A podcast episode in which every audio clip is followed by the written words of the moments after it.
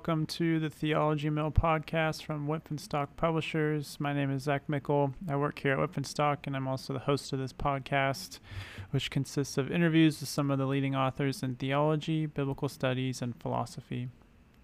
If you like what you hear on the podcast, come stop by our website at wipfandstock.com. So in this episode, um, which is the it's actually the second of three interviews in our apocalyptic Paul booth in which we're trying to give you guys uh, kind of an introductory engagement with um, some apocalyptic readings of the Apostle Paul in this stream um, of interpretation called Pauline apocalyptic. Putting putting that stream also though into conversation with other schools of interpreting Paul, um, as well as Second Temple Jewish apocalyptic literature, and even some contemporary systematic theology and philosophy. On this particular episode, I got to talk with Dr. Susan Grove Eastman, who is the Associate Research Professor Emeritus of New Testament at Duke Divinity School. Um, she's also an Episcopal priest with two decades of pastoral experience to boot. Uh, she's the author of numerous books on Paul, most recently including Recovering Paul's Mother Tongue, Language, and Theology in Galatians, which we published the second edition of at uh, Wipf and Stock a couple years ago um, along with a soon forthcoming book called Oneself in Another Participation and Personhood in Pauline Theology, which is also uh, coming out with Cascade here soon. Um, and then, and then on top of all of that, a forthcoming interpretation um, commentary on Romans. So now I want to say thanks very much for listening to our show, and we hope you enjoy the conversation.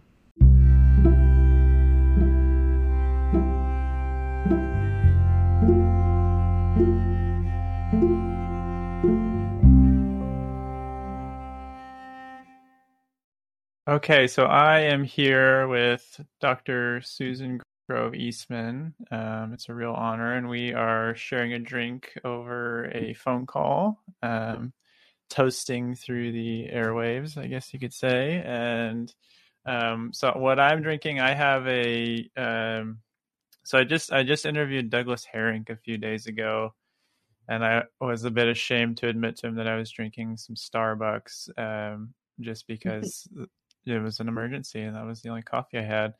But this morning I have a much better, um, much more enjoyable cup of coffee. I have uh, Ethiopian uh, light roast, uh, French press, and it's from a it's from a um, coffee company here called Water Avenue that I really like that one of my buddies used to work at. So I I am um, enjoying that. Very happy to be drinking that because it's 7:30 here, so it's not only waking me up, but it tastes good as well. What about you, Susan? What are you drinking? I'm drinking Keurig coffee from the faculty and staff lounge here at, at the Divinity nice. School at Duke. so, but you are so clearly located in the Pacific Northwest. I can yeah. everything you're saying. Yeah. I used to live in Oregon, so I know. Oh, okay. So you know the coffee snobbery well, probably. Yeah, a little bit. Okay, so let's let's uh let's dig into apocalyptic Paul. So if you could um I know this is a, a large question, but if you could kind of sum up apoc- you know apocalyptic Paul uh that reading of Paul sort of in a nutshell, how how would you describe it? Or I guess another another way to frame the question would be how would you explain it if you were teaching sort of an intro uh sem you know uh intro course in seminary on Pauline apocalyptic. How would you kind of go about on the your first day sort of laying out the contours of it? Well I'll be very brief because we have a nice long interesting list of things to discuss but um I would say that the word apocalypse means unveiling. So it is in its primary usage about revelation, the, the unveiling in that sense, and that Paul uses the noun apocalypse and the verb, which we don't have in English, to apocalypse, to reveal, to unveil. But because unveiling in when it comes to God and revelation, when it comes to God, always have a transforming power. Apocalypse and apocalyptic have the sense of God's power not only being unveiled, but um, coming into the world in new ways. Uh, and so that sense, because it is, Douglas Campbell says this actually very briefly in his uh, one of his books. um, you know, the revelation of God means the revelation comes from God and does not evolve out of human history. It is God's act at all times, and as such, it is powerful to save and redeem God's people and to redeem the whole world.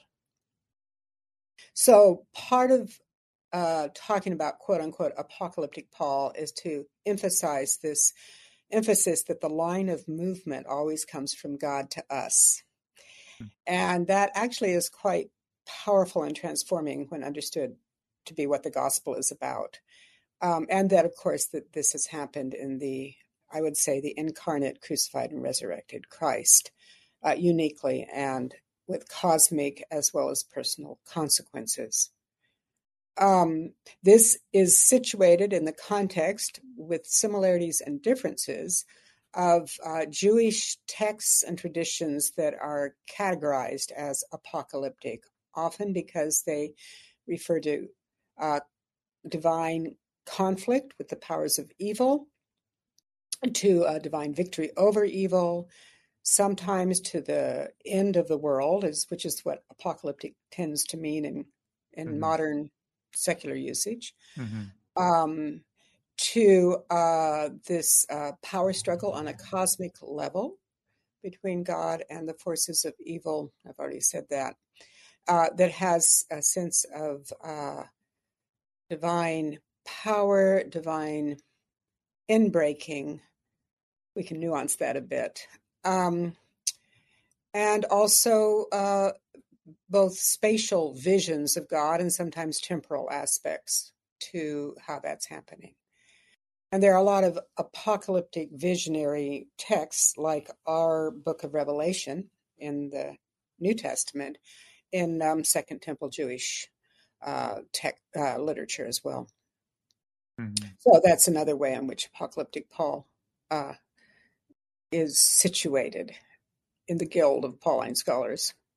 And sure. the third way is to uh, talk in conversation with theologians um, who are interested in this topic. Mm-hmm. yeah, no, th- yeah, that's that's a great little overview. Thank you for that. Okay, so how how does Pauline apocalyptic differ from other ways of reading Paul then? Because I know that it's mm-hmm. not the only way to read Paul. Mm-hmm.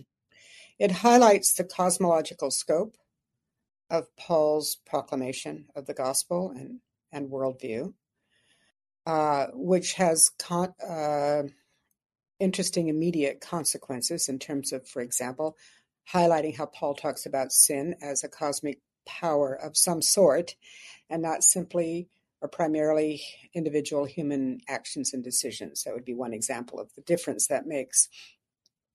It highlights uh, the themes of conflict in Paul, which are there, um, and not, doesn't sweep them under the rug, so to speak. Mm. It highlights uh, Paul sometimes in conversation with other Jewish apocalyptic texts. It uh, highlights the newness of the gospel uh, and there are variations on the degrees to which people do this, but that God in Christ is doing something radically new, that is not simply evolving out of the history of God's um, dealings with Israel, God's work in the world. Mm-hmm. The gospel does not evolve out of the present, it comes to us from the future, so to speak. That would be another way of speaking about this from um, some apocalyptic interpreta- interpreters of Paul. So those are some of mm-hmm. the ways. Yeah, yeah. Thank These you. Emphases. They're matters of emphasis and debate. Um, right. Right. Yeah. So, okay, one one thing that I, as I've tried to familiarize myself with this conversation is that's been a bit confusing to me is um, why Pauline apocalyptic and not like biblical apocalyptic or just Christian apocalyptic. So I guess I guess my question is how how does Pauline apocalyptic um how like how is it distinct from uh, other sort of other forms of biblical apocalyptic whether what you find in the Hebrew Bible or in the Johannine corpus? Like, what what what makes it specifically Pauline? Would you say? Well, that's a good question because uh, uh, one of the direction that we could needs more exploration, say, is how Paul's apocalyptic gospel is similar to uh, the the Gospels, for example, or the Book of Revelation. Uh, Jamie Davies is saying that we should do that, and I think he's right. Um, so, what would be distinct in Paul would be what's distinct in Paul, anyway. I guess. Sure, um, sure. So, the way in which Paul talks about the law is uh, is one of the ways in which he really tends to stand out from, particularly differs from, say, Matthew. But um, and if we put that in an apocalyptic context and we begin to think about the law um, as taken in hand or taken over by sin and used contrary to the law's purposes by sin, well, that's that's pretty distinctive to Paul, I think. Um, that would be one example. Uh, but I don't think, I guess I would not tend to say, oh, let's go to apocalyptic Paul and then see what's distinctive about that versus this is a huge conversation. I don't feel prepared to talk about, say, apocalyptic themes in the Gospel of Mark. Mm-hmm. Um, mm-hmm. And that, that would go into discussions about how he treats the law, how he thinks about continuity and discontinuity in relationship to Israel or the promises to Israel, uh, even the, those in history and salvation, um, how he uh, thinks about the um, end of the world. Um, these would be topics one would explore, I, I, would think, among many others, to try to tease that out. That's a big Mm-hmm. topic. Sure. Yeah. Yeah. Definitely. Okay. So, um, as far as kind of situating or mapping the apocalyptic Paul in, in terms of sort of the history of this development of interpreting Paul, who would you say are some of uh, sort of the major figures? Um, and what would you say? I know this is also a really big question, but who would you, or what would you say are some of their sort of distinctive contributions? Well, you know, I just tell people to read Jamie Davies' book, which I'm plugging, but Thank you. Apocalyptic Paul, because it's a fabulous, brief, very clear, very fair introduction yeah. to all of this. Uh, major players in the Apocalyptic Paul. Um, I, will go. We could go behind Käsemann, but I'll start with Ernst Käsemann, uh, who um, was extremely influential for J. Louis Martyn. But Käsemann recovered, well, highlighted over against his teacher Bultmann was the cosmic um, scope of Paul's gospel. Uh, on a, on the theological side, I would say that Karl Barth is the major theological influencer. Mm-hmm. Um, J. Louis Martyn emphasized discontinuity over continuity even more than his teacher Käsemann or mentor Käsemann. Mm-hmm. He emphasized the um, he talked about theological continuity and anthropological discontinuity. I've mm-hmm. criticized him for that. Um, he he talked about the um, line of movement from God to us, which I think is exactly right. Um, Christian Becker is another one who also uh, has not, his work has not continued to receive attention, but he said that apocalyptic was at the center of Paul's thought. So if you want to read that, you can read that. um, more recently, um, well, you know the genealogy. Uh, Beverly Gaventa, to some degree myself, Alexandra Brown, uh, Lisa Bowens. These are all people who've continued to uh, pursue apocalyptic interpretations of Paul. Yeah, absolutely. Okay, I'm curious who was the first first of these folks that you read yourself? Like how how did you sort of first discover mm-hmm. Pauline apocalyptic? Well, uh, it was through uh, Lou Martyn, and then I, I read Käsemann. Mm. And uh, years and years ago, I I was not a, ever a student of Lou Martyn, but I was participated in a study group, the Paul study group that mm. he uh, led at Union Theological Seminary. So that's where I began to really hear about apocalyptic and Paul. And hear apocalyptic uh, used as a noun, which it is not. right, right, right, right. Yeah. And, okay. and yeah, he was he was my intro. Okay. Okay. Awesome. But yeah, speaking of uh, Käsemann and Martyn, you you you often cite uh, both of them um, pretty positively uh, in your work. So, how how would you say that each of them has influenced you in a special way? Um. Well, Martyn really was a mentor to me. Uh, I th- and and what I got from Martyn and his wife Dorothy Martyn, who did psycho- psychology, ch- child development psychology, and thought about it theologically. Above all, what I got from them was grace as a transforming power in human lives, mm-hmm. and that has a um, so much larger than the self or than human beings, and yet operates internal to human beings and yet exceeds us. I got that from both uh, Lou and Dorothy Martyn, especially. But I mm-hmm. think that's also in Käsemann. And I mm-hmm. think um, for Käsemann, so these are because of my anthropological interests, um, what really um, influenced me from them. Käsemann threaded the needle remarkably between um, the individual and and personal and cosmic uh, scope and consequences of Paul's gospel as the power of God breaking into human history in a new way. Mm-hmm. And so um, his work in that regard, especially for my interests, was really and remains really, really important. Um, and Käsemann also, more than Martyn, maintained some awareness of a a history, mm-hmm. although it's truly it's a it's a history of promise that looks discontinuous, um, and is discontinuous from the human side. Uh, it looks like a disaster, as Käsemann famously said, and I love that in mm-hmm. his kind of acerbic naming of um, the disasters of human yeah.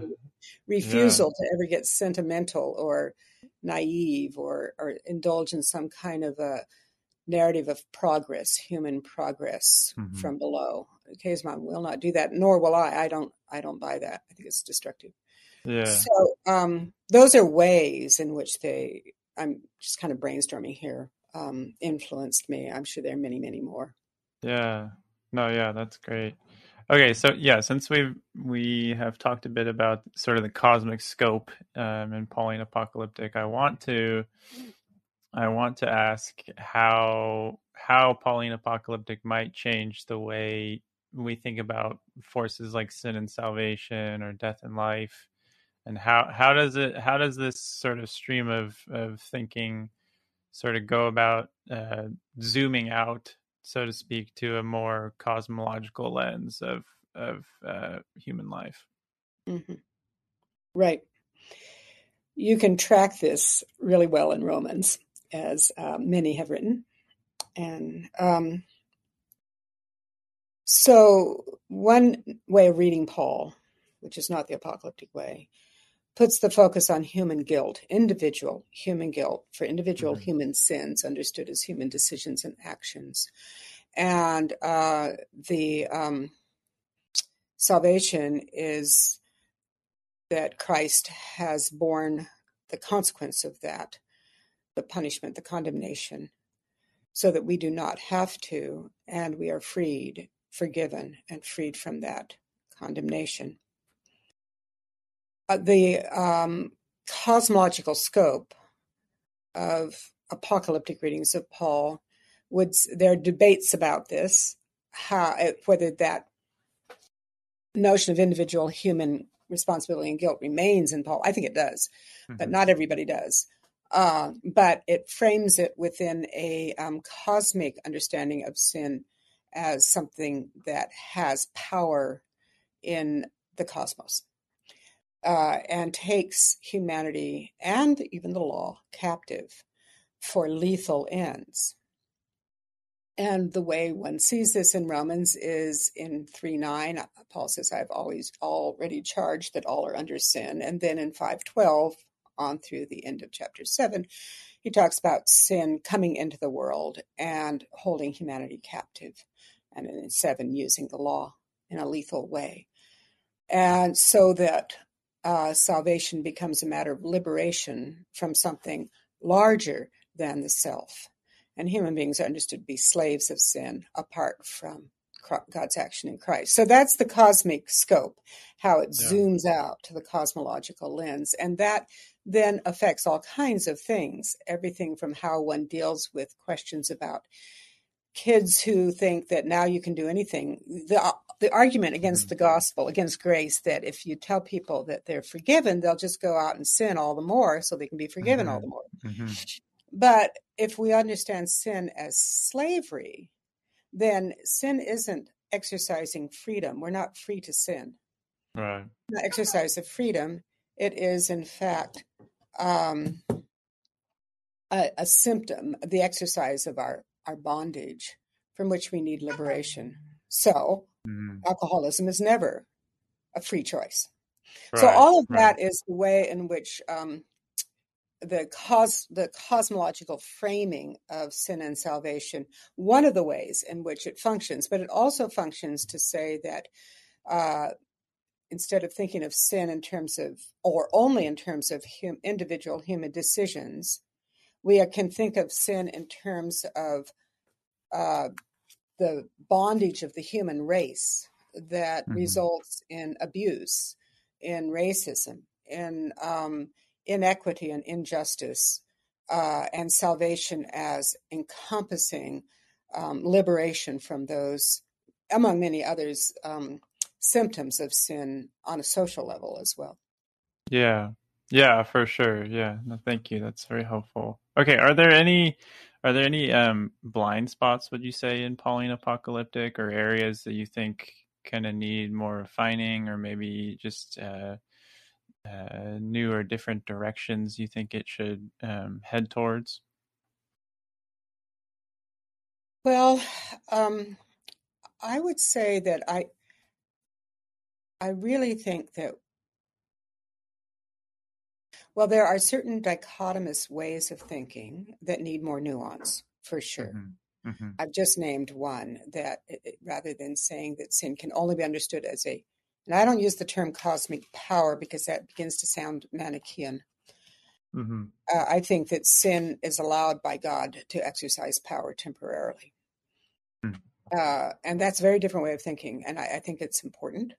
So I think we need to f- continue to develop the conversations with theologians that are happening already, um, both both for the theologian's sake and for the Pauline scholars' sake, yeah, yeah. to nuance these things. Um, Martyn's language of invasion has been criticized because it seems to imply, and the discontinuity emphases in ap- apocalyptic readers can imply that God was not already present and working in the world before Jesus mm-hmm. came. Yeah. yeah. Um, and so the, those become Christological and theological questions as well. Mm-hmm. So those are examples of ongoing um, clarification that needs to happen in regards to temporal understandings of of apocalyptic spatial understandings, um, sin and salvation, forensic and cosmological notions, all of that mm-hmm. need much further conversation. Um, I think also we could further clarify and develop very interesting conversations within the New Testament as a whole, bringing Paul into uh, conversation with other first, second century Christians, um, rather than um, just reading him in a bounded way. That doesn't mean taming him or making mm-hmm, him agree with mm-hmm. everybody else, yeah. which would, would not happen. But it means bringing those conversations, I think, to bear. And I think sure. a third, um, a third way is to bring this discussion, this whole kind of school almost now of thought about Paul as an apocalyptic preacher into conversation with the ways the word apocalyptic gets used in our culture, which is all the time. Yeah, yeah. And um, and not simply sort of in one sect of American Christianity and Christianity around the world that emphasizes the end of the world, but just apocalyptic means to stop dystopia. Uh, um, apocalyptic is a very negative word mm-hmm. in the press, and it's all the yeah, time. Yeah, apocalyptic discourse, apocalyptic this, apocalyptic that, and mm-hmm. we have had very little kind of interaction between this apocalypse is good news in Paul and that discourse. And so, how might the um, way of seeing that we learn from Paul give us new ways of talking in our culture? I think that's a really interesting topic that mm-hmm. somebody out there should really jump on. yeah, yeah, definitely, definitely. Okay, well, it's, I mean, you, you mentioned the sort of the dichotomies that that Pauline apocalyptic tends to sort of erect. So what I, I mean, what what would you sort of attribute sort of this dichot this tendency to sort of produce dichotomies or to think in dichotomies? What would you attribute that to as far as as far as apocalyptic scholarship? Like, is that is that owing to sort of the Protestant influence? Is that owing to the role of sort of Barth in these conversations, or, or where do you see sort of the source of of this kind of tendency? That's a good question. I hadn't thought about that. Um, well, I do think that academic discourse tends to be polemical. Yeah, yeah. And I think Paul tends to be polemical. So you put that together and you get this way of talking. Um, you know, I mean, people make build careers by defining their thought over against somebody else's thought. Yeah, for sure. Um, so I do think that that does influence these discussions. Um, and that's where a critical step back could be useful and can be useful. And sometimes there are people who do that admirably. Um, so that that is that's the first thing that comes to my mind. Mm-hmm. Um, yeah, uh, to in order to in order to clarify something, one tends to find a foil. Yeah, absolutely. And then that yeah. foil gets reified as an opposite point of view. Mm-hmm. We have to kind of go through that and come back and nuance more. Yeah. I would say that. I would say that there is one thing I worry about with some some uh, emphases on apocalyptic in Paul is a tendency to sound triumphalist. Um, I don't think that's necessarily the case, but uh, but I think I think humility is an important corrective mm-hmm. to this this dichotomous way of thinking. Sure. Yeah. Yeah. Yeah. yeah. Okay, and then as far as your own work, what have you what have you sort of tried to contribute to um, conversation around Pauline apocalyptic? Like, how have you tried to um, advance uh, those conversations? Well, I'm because my interest has always been in uh, questions on the ground, so to speak. Mm-hmm. How people change, how people stay the same uh, how the gospel intersects with real human lives here and now. So that means that my work has tended to be interested in the anthropological aspects of Paul's thought, which I do think were neglected for a long time, kind of in a reaction against Bultmann, maybe, but um, but now are getting more attention. So, what my work has done is try to take um, the apocalyptic readings of Paul and put them in conversation with notions of the person and mm. personhood, and um, and find interesting points of intersection uh, between those usually kept apart realms of uh, conversation or mm-hmm. discourse. Mm-hmm. Um, and so, you know, that that ranges from thinking of persons as constituted in relationship rather than being bounded individuals, and thinking about how that makes a difference in how we think about sin and salvation. Uh, yeah. yeah, and thinking also about the impetus for change as coming from outside, from God, who operates internal to the self, but is never never reducible to the self or to human beings, obviously um, does not evolve out. Uh, that's quite a different way of thinking than what dominates in our culture, for example. Mm-hmm. So those are examples. I think I would say that's where my contribution is strongest. Yeah. I've also obviously I, I wrote incarnation and and apocalypse where I mm-hmm. I really looked at the um, link in my mind between these apocalyptic readings of Paul and the theme of in, of Christ's incarnation, and that I think that's a contribution because that wasn't much talked about. Mm-hmm. and yet, I think, I think theologically they're very bound together. Sure. So yeah, so you were you were a, a pastor for many years before you entered the academy, right? Right. Yeah. So so do you do you um, find yourself sort of uh, calling on that experience or drawing on that experience um, in your scholarship, or do you do you like the emphases on sort of anthropological questions?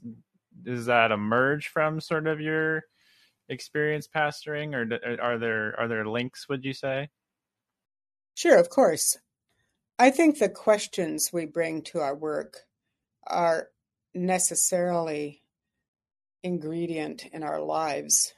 Uh, I so I will tell doctoral students who are thinking about what to write about, listen to your life.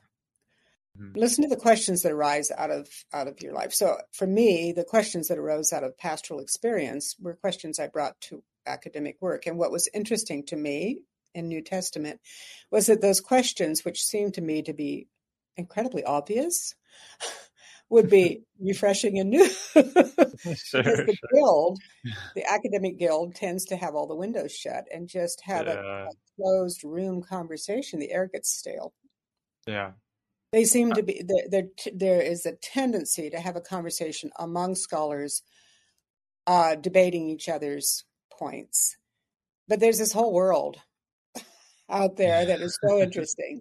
So I think that um, my questions very consciously uh, come from trying to see what the difference the gospel makes in the world. Mm-hmm. Um, and I think that's a refreshing angle to operate out of. Yeah. I'm unabashed about that. Yeah, definitely. definitely. Not everybody. Okay, is. so you're you're sort of tiptoeing into this already, but um so in your own work you you are sort of like you said bringing discussions of the apocalyptic paul to bear on kind of life in the church. And especially like you said what you know what sort of human transformation looks like in kind of an ecclesial setting um, in in sort of the church community setting. So what what does pauline apocalyptic contribute to our understanding of of how christians are formed in community? Yeah I wrote a lot about that in a way in my first book on um, recovering Paul's mother tongue. Mm-hmm. Uh, in, on Galatians. Uh, that's where I first tackled this and ended up attacking a lot of the dichotomies that I've already mentioned. Mm-hmm. Um, so I think the first thing would be to say that it frames Christian community within the larger context of God's liberation of the world. So that the kingdom of God is not defined by the church. Mm-hmm.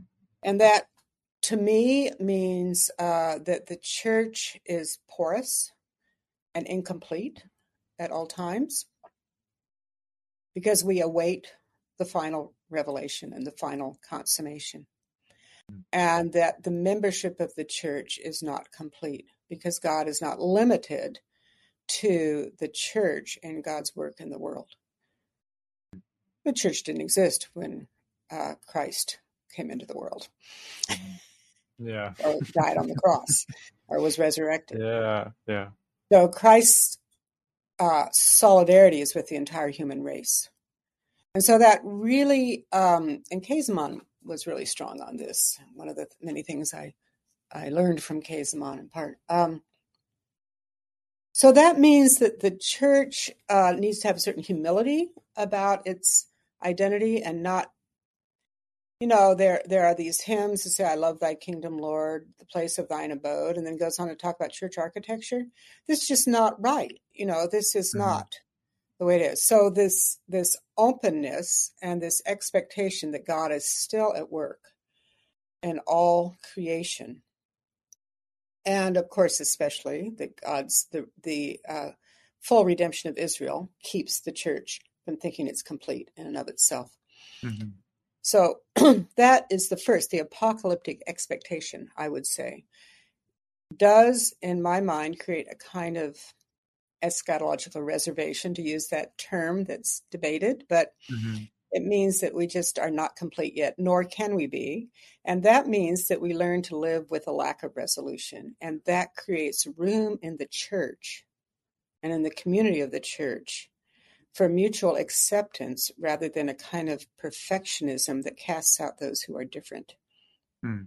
and creates a false unity based mm-hmm. on conformity um, knowing that we are not complete in ourselves as individuals or as communities, nor should we be, is actually a very healthy, life giving mm-hmm. thing. That's part of it. Part of it is this grace, which to me is the gift that God continually give has given and gives in Christ. Uh, that means that our identity is grounded in gift rather than mm. in achievement. A simple thing, but one that churches tend not to preach mm-hmm. because they like to talk about how great we are as a church. uh, and that just doesn't quite get at the room to name that we are not great, but yeah. yet we mm. are still God's. Um, so that is another huge aspect of how people change in the church, and it is having an identity that is grounded in gift and expressed by giving that gift of uh, undeserved, unmerited love to one another, and that is grounded in the future and drawn into the future, not grounded in the past. All of these have huge implications, and those are apocalyptic themes. The church is not defined by its glorious past, but by what God is doing and will do now mm-hmm. and in the future. Those are some examples of um, what I sometimes call apocalyptic pastoral care. I have thought about writing a book with that, but I'm not doing it yet. okay. that, that, sounds delightful. No, yeah, I, I, I think that's beautifully said, and I like you quote in one of your. I I read parts of um, uh, your two books, and I, I, I can't remember which one it's from, but you quote uh, Rowan Williams, who talks about the church as a network of saving relationships or something like oh, that. And I just yeah, I really like that that sort of imagery. Um, okay, so let's also says my health is not in thinking that I am at one with myself. That's mm-hmm. also both of those are in recovering Paul's mother tongue, okay. and that's part of this theme that we live. He says we live in uh, change that is time, and exchange that is relationship. So we're always, that's part of being part of a network of saving relationship. We are not complete in ourselves. We are not at peace in ourselves. Mm-hmm. We're not resolved in ourselves. This is not what mental health looks like. That's a really quite a profound thing to say because we are always connected with others yeah. and change. Yeah, yeah, absolutely. Yeah, for sure. Okay, so J. Louis Martyn is someone that you speak uh, really highly of in your in your work, but you also offer some kind of uh, I would say gentle pushback to sort of elements of his thinking, and one you've you've alluded to already, which is his his language of uh, sort of invasion, and you you are you kind of nuance that by by returning to a language of incarnation when you're talking about the Christ event. So, what what's um, what's sort of the distinction you're drawing here between these two terms? Well, invasion. I, I think I said this is in an article, Apocalypse and Incarnation. Um, I invasion implies uh, a rescue mission, as I put it, of you know like some ninja-like figures dropping into the place where people are um, enslaved and and mm-hmm. um, you know victoriously uh, and maybe violently releasing them. Uh, incarnation means Christ comes in to that place and so fully identifies with us that he dies on the cross. So, and of course, Martyn would agree with that uh, and always emphasize the cross as the revelation of Christ. So, um, I'm not, but but the nuance to me is that um, incarn. Well, there are two things. One, incarnation shows, in a sense, how hidden and um, how hidden the power, re- revealing and liberating power of God are in Christ. And and Christ's full solidarity with us in a way that incarnate that invasion does not to me. Mm-hmm. Mm-hmm. And the second, of course, is the theological point that um, the God was already in the world. God, God has never been absent from the world.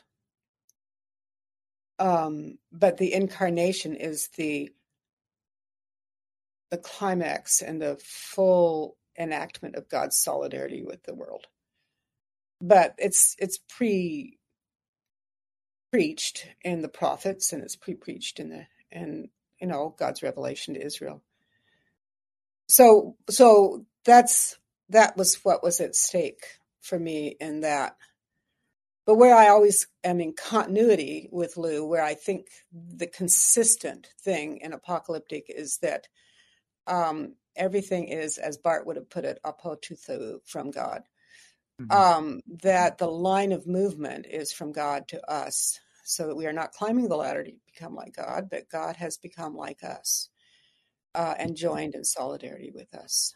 Um, Incarnation also, of course, Morna Hooker has talked about this, um, puts the the emphasis is still on the cross and resurrection, but the identity of Jesus as fully human as well as divine uh, is crucial mm-hmm. in every sense mm-hmm. of the world, word to the redemptive power of the cross and the resurrection.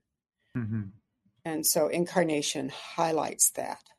It's not Paul's language a lot, but I think he assumes it all the time. Mm-hmm. Yeah, definitely. Answering your dealing with yeah, no, it, yeah, it definitely is. I think that I I picked up on that um, in your in your chapter uh, from uh, the book we published on oh it's it's uh, i know the subtitle is with and beyond j louis martyn and it's edited by right that's the apocalypse and incarnation um, yeah okay okay, okay. in that book. Yeah yeah. yeah, yeah. that's why i talk about that. Yeah, yeah, i probably shouldn't say this but it was my favorite uh, chapter of the, the ones that are there are other good chapters in that book. yeah oh yeah it's a delightful collection. Okay um so turning to sort of contemporary figures you mentioned a few names earlier but um, who would you say are some some um, sort of contemporary figures that are active in the field now um, in apocalyptic Paul uh, scholarship that you you think their work is especially promising, um, and then what what about their work uh, is impressive to you? I'll name some Pauline scholars that I think are especially promising. Okay, and then I'll talk about that rather than um, categorizing in the first. I'm a little wary of these categories because yeah, yeah, yeah. Uh, that tends to um, foreshorten in a way, or or get in the way, short circuit mm. full engagement with people's work sometimes. Um, so I think, and I've this is your next question about a good book if you want to familiarize yourself with Pauline Apocalyptic. I do think that Jamie Davies' new book is just really clear and really mm. helpful. And I I think what he's doing in the kind of nuancing and engagement he's modeling are really good, really helpful. So I would say that. And um, I'm curious to see what he does next. Um, and Jervis has new work coming in on out on Paul and time, and I, I'm eager to see that because again, whether we call this apocalyptic school or not, it's engaging with the um, questions of Paul and time, which apo- people in the quote unquote apocalyptic school. I never know if I'm in or out of that, um, but I don't worry about that too much. Um, she's uh, offering some new uh, readings on the topic of time in Paul, which I think will be very important. Um, Lisa Bowens' work, which really engages with Jewish apocalyptic thought uh, and questions of conflict and battle and epistemology, but also questions of race, I think is really important. And I'm uh, eager to see where she's going with that. Um, those are the first people that come to my mind. Of course, um, Doug Harink and various other theologians are continuing to think about mm-hmm. Paul and Paul in relationship to politics. Um, so that I would also add. Um, yeah, those those are some off the top. There's yeah. of course I'm looking forward to others. I'm looking forward to Alexandra Brown's commentary on First Corinthians and and Beverly Gaventa's commentary on mm-hmm. Romans. Um, mm-hmm for example, uh, among others. Yeah. Mm-hmm. Yeah. No, thank you for that. Um, yeah. So you you may have already answered, or at least answered in part, the the following question, um, which is: Are there sort of any um, any particular books or articles you would recommend people start with if they're new to Pauline apocalyptic? Uh, where where would you recommend folks start? Maybe Davies. That's where I started. His new book with us. Um, on yeah. on the apocalyptic Paul, but are there are there other places as well that you would recommend? Um, yeah, I would recommend. Um, there's an essay by Jonathan Linebaugh, uh, who would not probably call himself apocalyptic Paul, okay. I think he's an excellent New Testament scholar, and he he uh, he does have an essay. Let me see if it's in this book. Yeah, in the Word of the Cross, reading Paul, Jonathan Linebaugh, excellent essays. There's one in there where he takes Käsemann to task for um, for starting with uh, a, a, schema of Jewish apocalyptic as pre- predating Paul and as giving us the framework within which to understand Paul. And Davies says, no, we have to start with Paul's preaching and uh, Paul's letters, and then understand what apocalyptic is from that standpoint. So it's an excellent little essay. I recommend that. Let me get the title for you. It is called uh, Debating Debt. Well, I'm not sure. I might be debating diagonal dikaiosune. But anyway, it's in here, and I recommend or it might be the death of Christ is the definition of the righteousness of God. Hmm.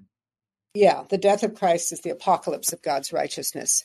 So hmm. that's, a, I think, a really, these are really interesting readings engaging with Jewish apocalyptic thought and, and texts a lot. Mm-hmm. Um, so I would put that out there. Um, I also should my, name my colleague, Douglas Campbell, who continues to uh, very much write from an apocalyptic Pauline standpoint in his own mm-hmm. particular way. Sometimes we agree, sometimes we don't, but mm-hmm. you know that's what makes life interesting. So I'll put his work out there, um, and then I would put the the um, edited volume by Doug Harink. And let me see if I've got it here. I think I have all these right behind my head. Okay. the future of theology. I'll put that one out there too. There yeah and that's the one. That's the one we just mentioned. Yeah. Right, because you had had Doug on your on your show. Yeah. Yeah. Um, that's another great collection for starters.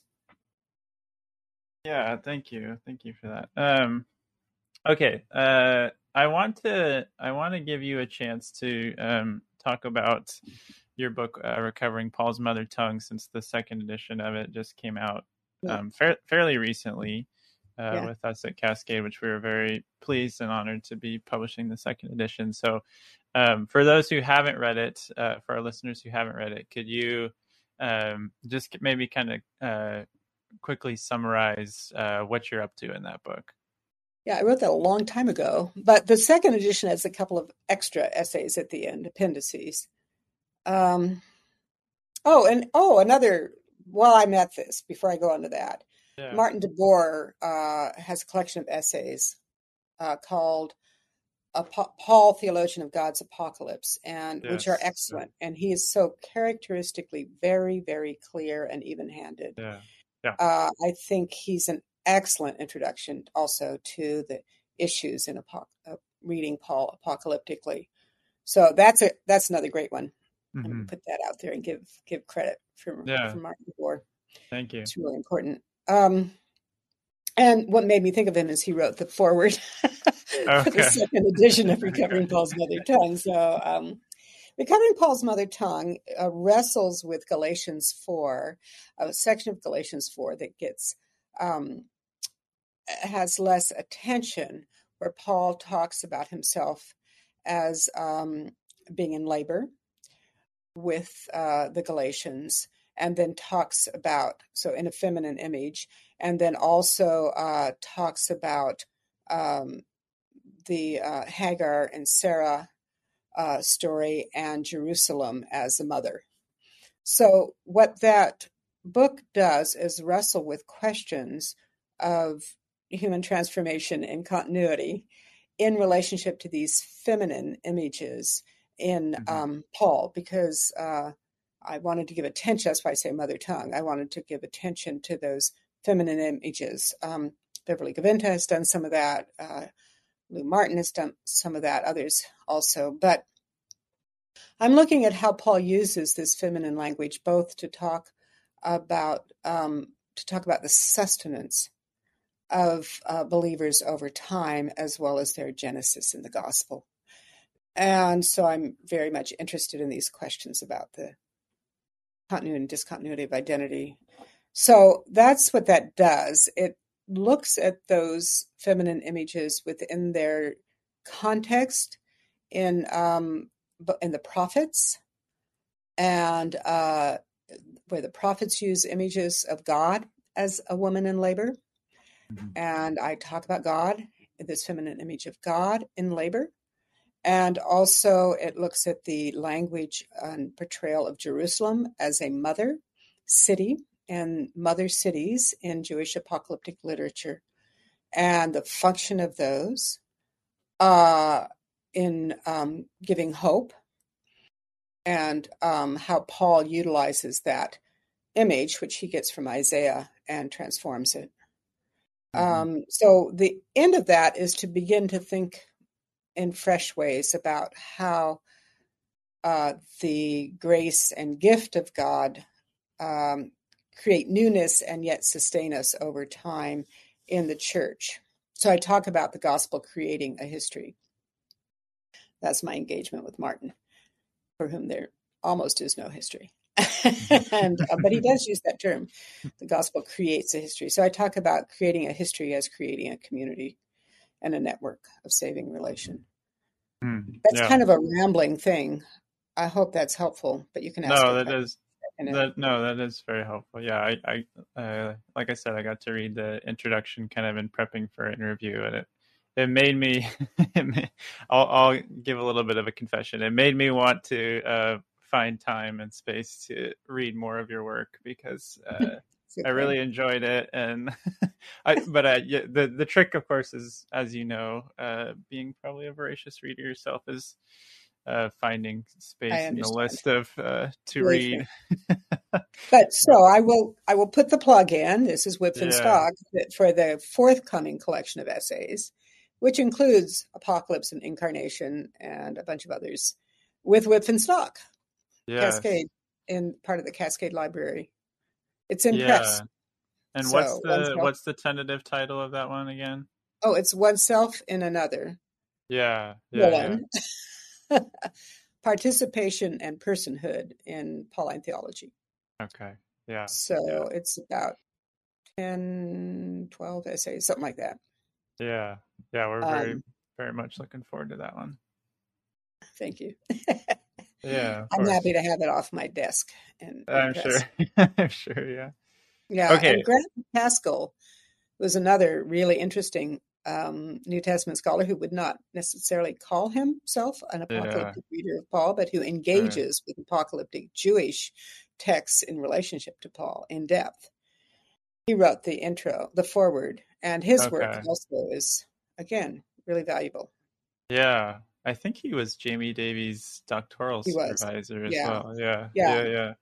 And he really looks at the intersection of Pauline theology and, and issues in human life as well, I think, in really interesting ways. It's important, important work. Um, okay, so we'll we'll wrap up with one um, final question, which is uh, where or how can can our listeners learn more about you and your work? Well, they should read this book of forthcoming essays. um, I mean, I'm not. I I'm retired now from Duke. Uh, I sometimes go to conferences. Um, sometimes those are zoomed. I will be at a conference actually in Toronto on apocalypse, apocalyptic, comma the heart of Paul's gospel question mark in Toronto in May. So this is timely. Um, but uh, I don't have an I don't have a podcast or anything like that. So all I can say is I'm Googleable. And Yeah. yeah, Yeah, no, that's great. Yeah. Yeah, Jamie Davies Oh. sent me some information about that conference in Toronto. It looked like quite a stellar lineup of folks who are giving talks. Um. I'll, I'll say yeah. also I have a com- uh, commentary on Romans coming out, but it's not done yet. So it'll be the interpretation series. So it's really Ah, for okay. pastors. Okay, awesome. Yeah, Yeah. forward to that. okay, well, thank you so much, Susan. I, I yeah, I very much value you um, taking some time to chat with me this morning. Thank you, Zach. Good to Yeah. chat with you as well.